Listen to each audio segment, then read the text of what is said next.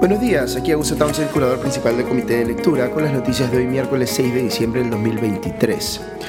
Esta mañana tengo que hablarles de dos temas principales, explicarlos individualmente y luego analizar hasta qué punto están conectados. Me refiero a la eh, nueva decisión del Tribunal Constitucional que ahora sí manda eh, él mismo a liberar a Alberto, eh, Alberto Fujimori y la presentación ayer de la fiscal de la Nación Patricia Benavides en el Congreso y lo que podría pasar hoy con ella. Dicho en sencillo, hoy la noticia podría ser que liberan a Fujimori y o que suspenden a Patricia Benavides. Vamos con lo primero. Eh, tratemos de hacer una pequeña cronología para situarnos en el contexto. Alberto Fujimori fue indultado cuando eh, Pedro Pablo Kuczynski era presidente en eh, Nochebuena, recordarán, del año 2017. Fue un indulto político presentado como un indulto humanitario, pero que no cumplía los requisitos aplicables a este último. El propio Poder Judicial peruano, a través de su más alta autoridad, que es la Corte Suprema, y eh, tras eh, haber recibido una invocación de la Corte Interamericana de Derechos Humanos, determinó que en efecto ese indulto no cumplía los requisitos aplicables y en el 2019 Fujimori regresó a prisión.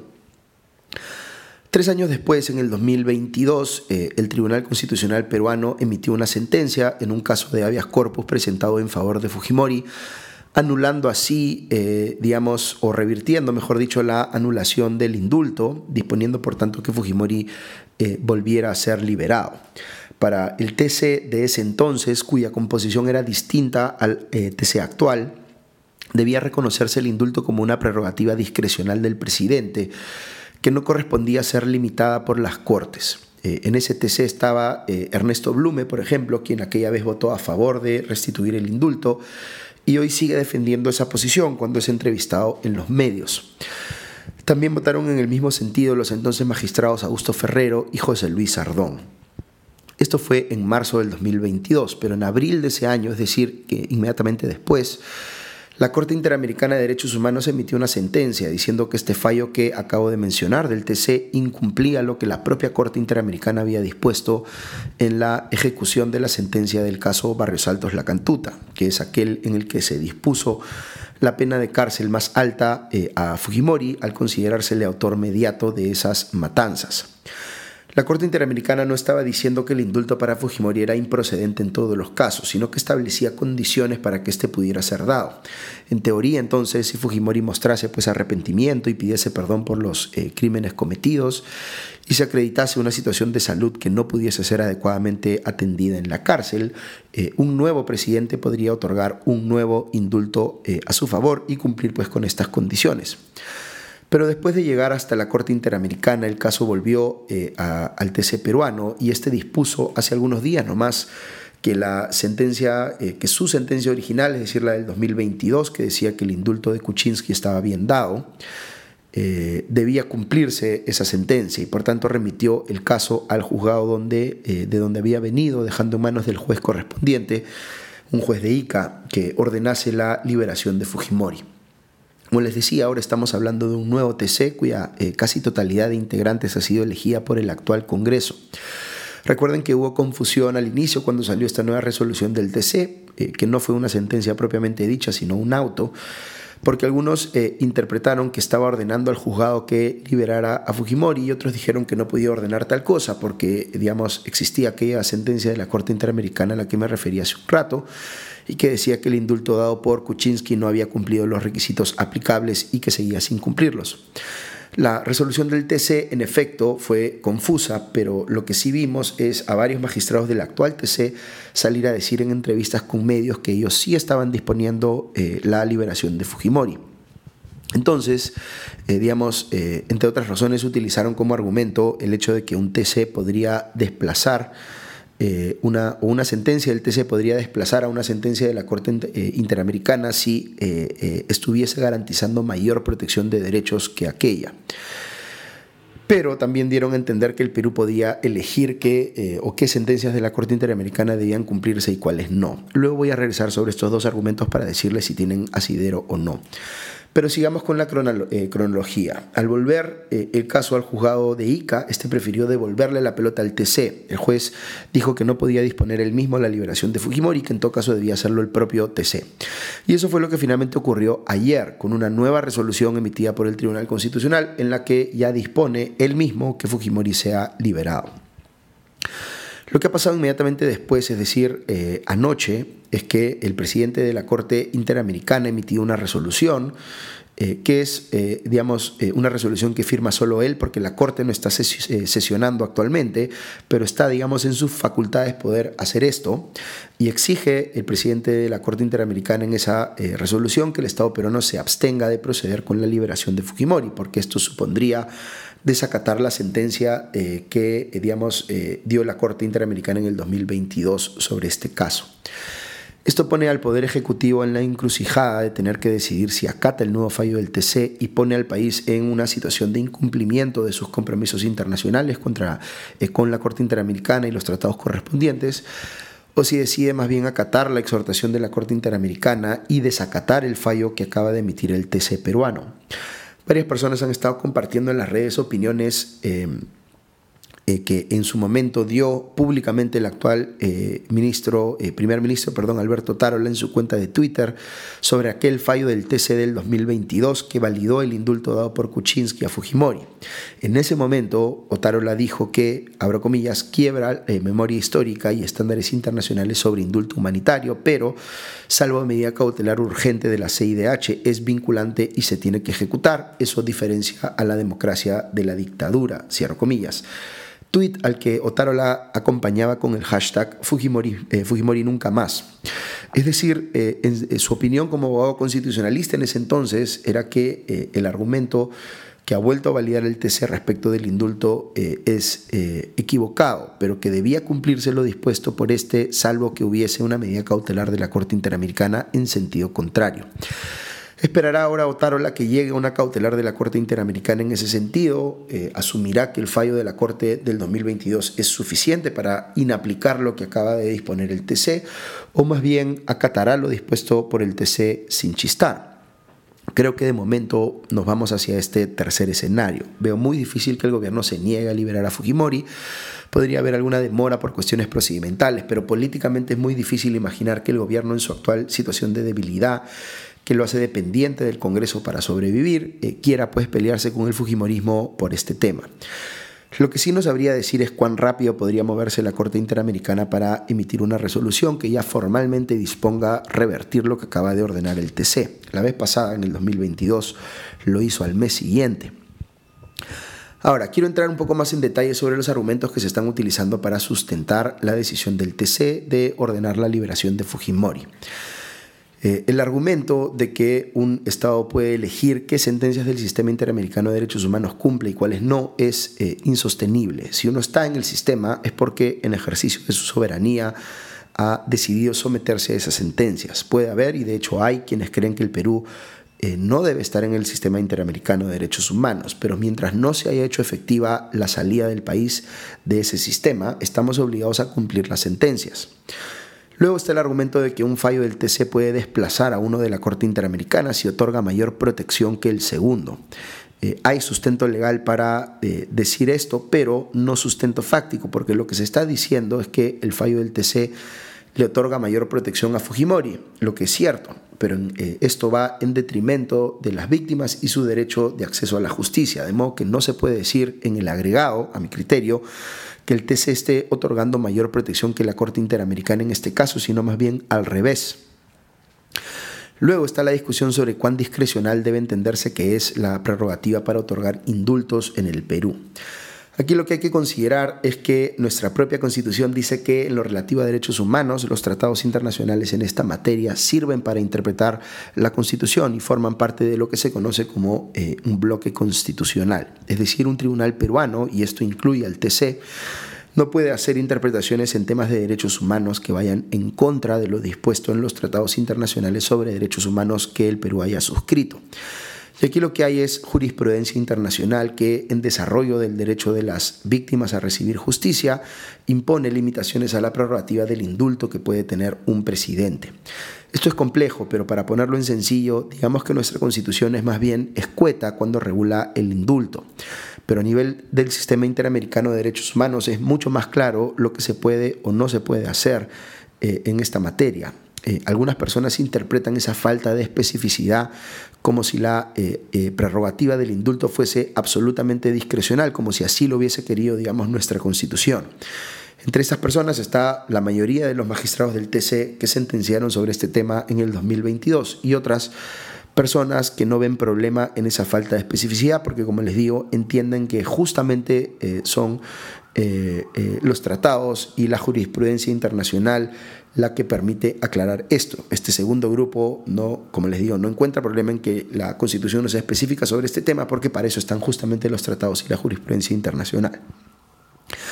Entre los que están en el primer grupo hay quienes pueden creer que estos tratados o jurisprudencia van en contra de lo establecido por nuestra Constitución y que por ello el Perú debe rechazarlos o inaplicarlos. Mientras que los segundos dirán que no van en contra de la Constitución, sino que son parte de la Constitución misma, por ese bloque de constitucionalidad que eh, la misma Constitución dice que hay que hacer con los tratados de derechos humanos. No voy a decirles que esta es una discusión blanco-negro pero yo estoy mucho más cerca de la segunda posición. El Perú sí está sometido hoy al sistema interamericano de derechos humanos, porque nosotros hemos querido que sea así. El Perú ha decidido soberanamente ingresar a ese sistema. Las eh, sentencias que emite la Corte Interamericana, por tanto, son obligatorias para nosotros mientras seguimos estando ahí. Sigamos estando ahí, perdón, y nuestra Constitución se debe interpretar a la luz de los tratados internacionales eh, en materia de derechos humanos de todas maneras, porque eso es lo que la propia Constitución dice. A esto yo agregaría más a título personal que, como les he comentado varias veces en anteriores podcasts, el indulto entendido como una prerrogativa absolutamente discrecional está, a mi juicio, reñido con el concepto moderno de una democracia liberal, en la que ningún poder debería ser absolutamente discrecional y por tanto, de todas maneras, desde mi juicio, debe asumirse que hay limitaciones eh, a la prerrogativa del indulto. Pero esto, como un montón de cosas en temas legales, es eh, debatible. Ahora, sería eh, extraordinario escuchar pues, a grandes juristas eh, nacionales debatiendo estos puntos con argumentos legales a favor y en contra, pero esto, y aquí pasó a un análisis más político, no es lo que estamos viendo. De un tiempo a esta parte tengo la impresión de que muchos de los abogados constitucionalistas que debo decir yo admiré en mi juventud, eh, han caído presas y se han entregado por completo a la polarización política que divide hoy al país los veo y los escucho argumentar y ya no encuentro pues necesariamente eh, honestidad intelectual en las opiniones de muchos de ellos, sino simplemente un deseo por favorecer al lado de la disputa con el que se sienten más políticamente alineados. Y luego tenemos a los actuales miembros del Tribunal Constitucional, elegidos por este Congreso en un proceso que no parece haber sido pues, lo suficientemente meritocrático y que despierta sospechas respecto de si actúan eh, con independencia o si responden también a consignas políticas del Congreso que los ha nombrado. Porque escuchar al actual presidente del TC, eh, Francisco Morales, opinando eh, en los medios como si fuera un congresista más, haciendo, entre comillas, interpretaciones auténticas de los fallos del TC, eh, eh, o a otra magistrada como Luz Pacheco diciendo que el Perú puede escoger qué sentencias de la Corte Interamericana cumple o no, eh, son cosas realmente sorprendentes para personas que tienen los cargos que ellos ostentan el día de hoy. También eh, vamos conociendo pues cosas como que esta nueva resolución del TC, la que dio a conocer, eh, la que se dio a conocer ayer, no fue ni siquiera revisada con todos los magistrados del TC, según ha declarado el propio magistrado eh, Manuel Monteagudo, sino que la aprobaron solo entre quienes eh, digamos, entre quienes iban a votar en el mismo sentido y que no se, se hizo un pleno del TC para discutir este tema, lo cual es altamente irregular, sobre todo cuando se, está, eh, se estaba poniendo en juego algo tan trascendental como desconocer una sentencia de la Corte Interamericana de Derechos Humanos. Es como si el TC se estuviera comportando como un Congreso donde la mayoría hace lo que le da la gana sin siquiera involucrar en el debate a la minoría. He visto que la congresista Ruth Luque de Cambio Democrático ha anunciado que va a presentar una denuncia constitucional contra los magistrados eh, Francisco Morales y Luz Pacheco eh, y también eh, Gustavo Gutiérrez Tixe porque considera que han procedido de manera ilegal. Ahora, dejando de lado estas consideraciones legales, ¿cómo percibe el ciudadano que no es abogado, digamos, el indulto a Fujimori? Hay naturalmente personas que eh, creen por convicciones políticas que Fujimori eh, no debió pasar un solo día en la cárcel y otras que piensan que lo justo es que muera en ella. Pero fuera de esos extremos, eh, hay quienes, sin ser expertos, pueden tener distintas perspectivas sobre la dimensión de la pena que le correspondería, que le correspondía haber recibido a Fujimori, digamos, en función de lo que ellas creen que se le pudo probar en los procesos penales en su contra. Aquí hay que recordar que Fujimori tiene penas por peculado y falsedad ideológica, siete años y medio, pagos ilegales a congresistas, seis años, usurpación de funciones, seis años, una por compra de periodistas que fue finalmente revertida y eh, por supuesto la del caso Barrios Altos y La Cantuta, donde le dieron 25 años por autoría mediata de homicidio calificado y secuestro agravado. También está el caso Pativilca, que es otra matanza del grupo Colina, donde se le atribuye autoría mediata, está el caso también de las esterilizaciones forzadas, eh, y estos, eh, digamos, están pendientes todavía de resolución final. Y recordemos que no se puede enjuiciar a Fujimori por cualquier cosa, sino solo por lo que fue admitido en el cuaderno de extradición que se aprobó cuando se le trajo desde Chile. ¿Qué vemos cuando analizamos esto? Eh, lo más saltante para mí, en lo personal, es que Fujimori no haya sido sentenciado por romper el orden democrático. Podría uno decir que en parte sí por las sentencias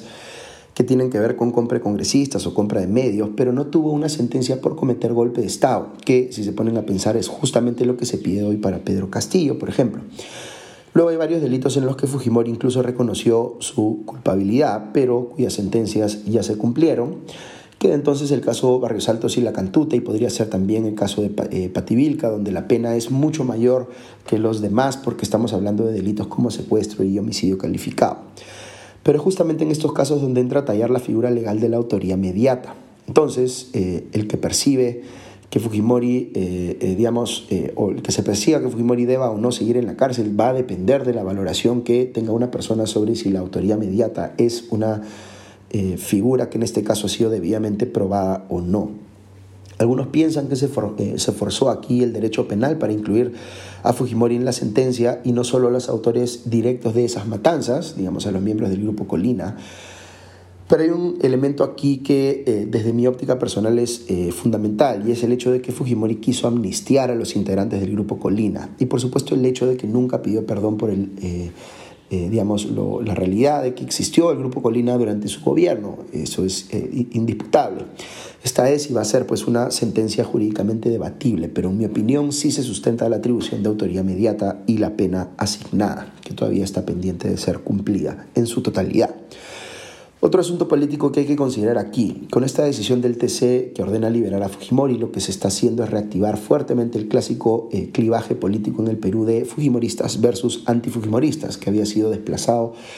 en alguna medida, eh, eh, me atrevería a decir, por el clivaje caviares versus anticaviares. Esto podría reagrupar o no, habrá que ver, al antifujimorismo, en tiempos en los que más bien se ha visto una capacidad eh, baja de, convocatoria eh, en las marchas de protesta contra el gobierno y eh, el Congreso. es difícil estimar cuán relevante puede ser ese efecto de reagrupamiento del antifujimorismo, pero creo que lo que, que va a hacerlo en alguna medida, porque el antifujimorismo es una de las identidades más fuertes en la política peruana.